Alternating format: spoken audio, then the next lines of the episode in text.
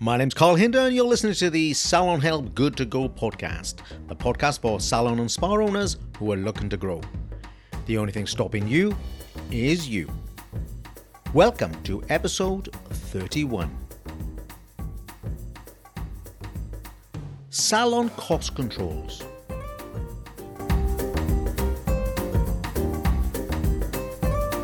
Most business owners, most salon owners know that they have to control costs to enable them to make a profit. It's pretty straightforward, you know, A plus B type economics. Now, there is a problem with managing costs, and you see it a lot in the last few years. You've seen it a lot when it came to, you know, inflation, when interest rates went up, when fuel prices went up, when fuel at the pump went up. Maybe it was a little bit of a hangover from the pandemic as well. Either way, what we see is this. Salon owners take their eye off the ball in terms of growing sales. Now, I'm a sales strategy coach. I'm going to help you grow the business to the size that you want it. That's what I do. But of course, we've got to keep an eye on costs because it's no point working super hard if you're going to give away all your profits. However, I've seen the other end of this, and I see it a lot, and I see it way too often. So I thought, let's do a podcast.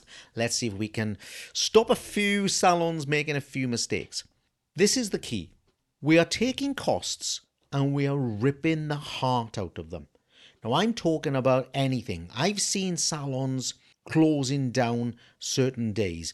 I've seen them stop heating salons. I've seen treatment rooms that are 5 degrees colder than they should be.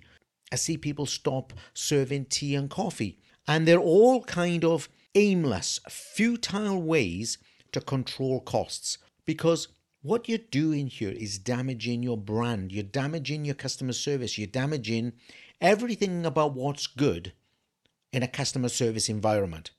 Nobody wants to go to a salon and be told, well, we're going to reuse your towel because it's good for the environment, or, you know, it stops us having to put our prices up. Nobody wants to be told that we're not serving tea or coffee anymore because we're saving a bit on electric. In fact, I did hear one salon had banned their clients from charging their phones because electric was too expensive. Now, I don't know who that salon was, but to me, if you're listening, what a crazy thing to do. The amount of electric that someone would consume during a service to charge their phone is negligible. But the damage you are doing to that relationship is almost immeasurable. It's huge. And you see this all the time. You see us cutting back on heating, and you're cutting back on staffing in terms of days opening and all that sort of stuff, all in the wrong ways.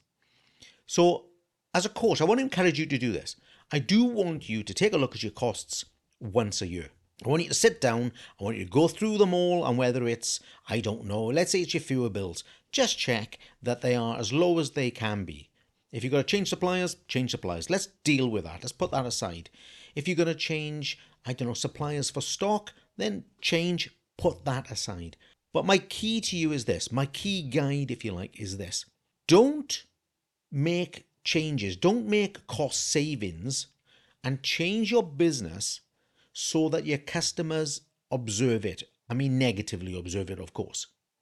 If they are cold, you haven't saved any electric. You're pushing these clients away.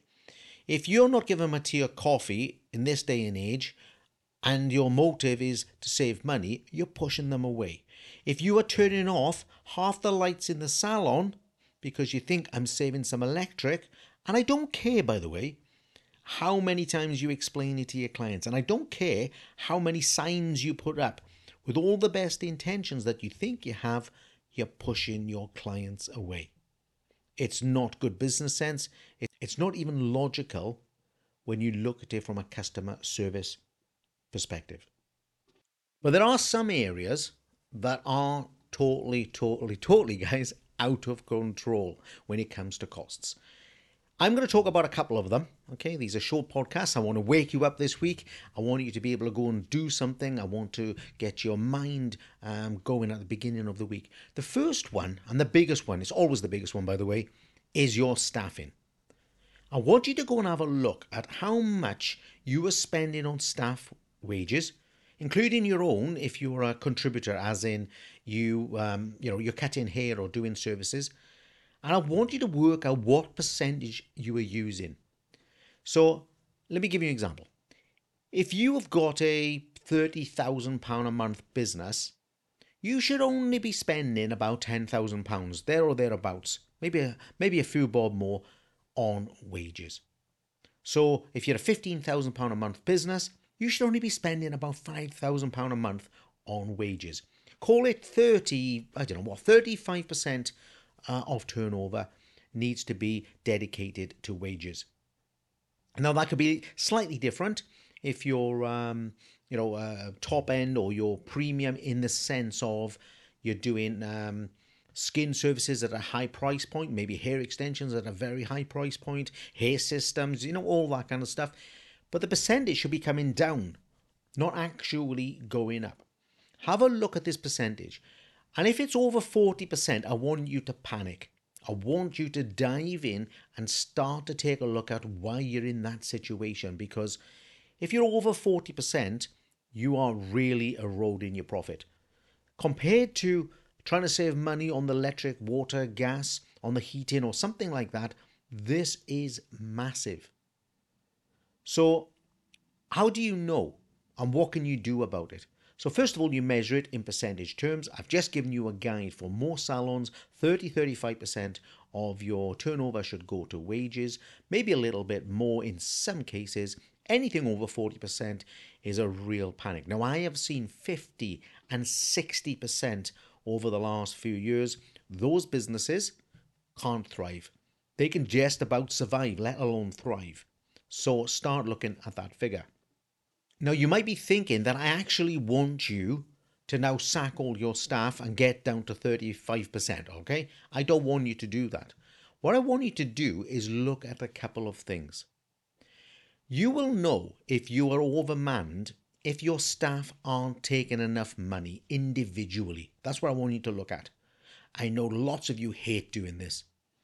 Have a look at their wage and have a look if they are achieving 3.5 times the, or more, by the way. 3.5 is the minimum. Yeah, it's not the maximum we're trying to achieve. Minimum 3.5 times their wage every single week of the year. That's what you're trying to do.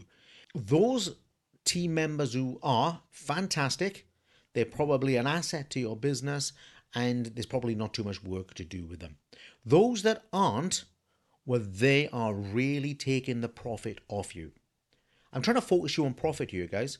I know you might be thinking, I can't do without that apprentice or that front of house or anything like that because it's all part of the customer service chain. I get that, and I'm not asking you to. What I'm asking you to do is find out how many of your team contribute to the right level, 3.5 times or more their wages.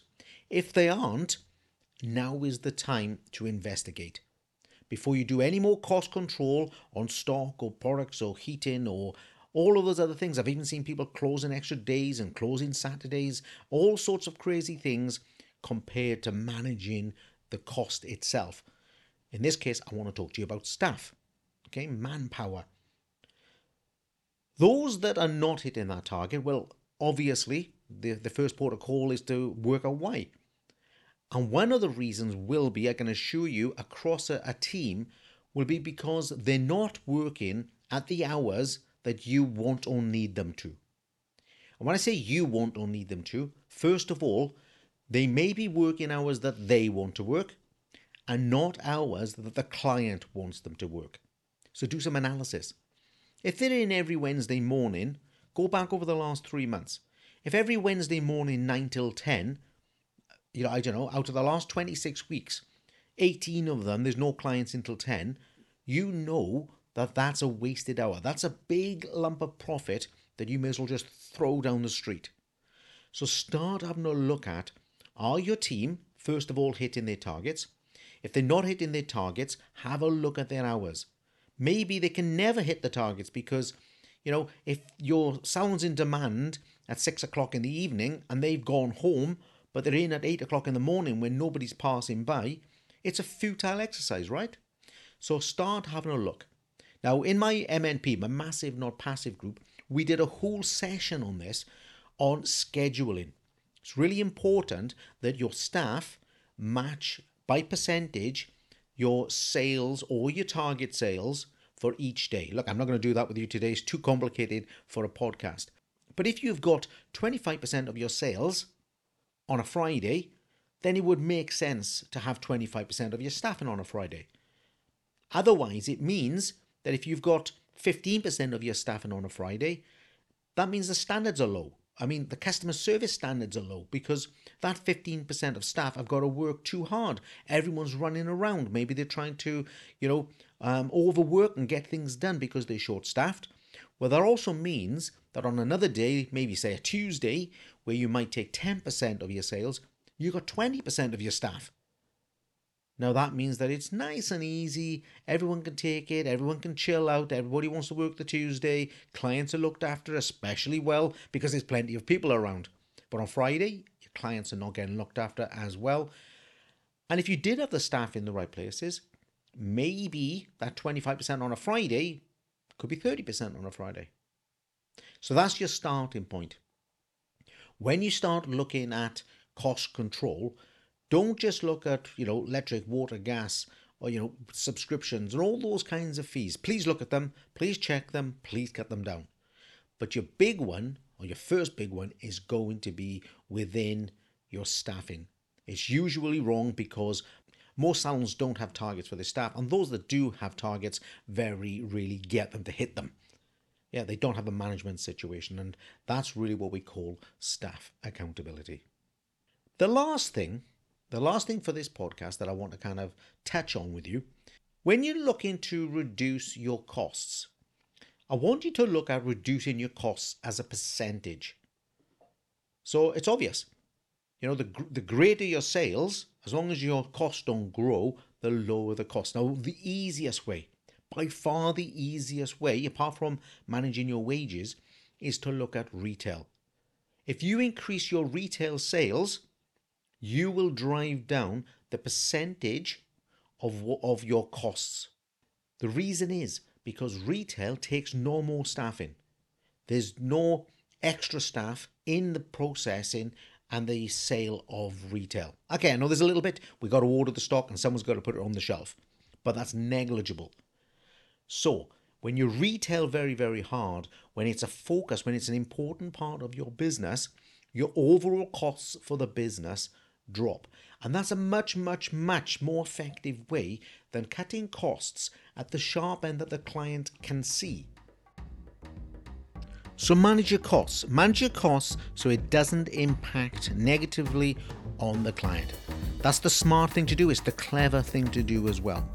The biggest cost saving, the biggest cost focus is always going to be your wages. Now, we haven't touched on things like marketing, but if you can manage the wage costs, and if we build retail into that as well, because that pushes up the sales and in effect pushes down the wage costs, you're going to be onto a real winner. And that's all for this week. Thank you for listening to the Salon Help Good to Go podcast. Please take a look in the show notes for some useful links, and please let other salon owners know that I'm here every Sunday at 4 p.m. Thanks, guys. I'll see you again on the next episode.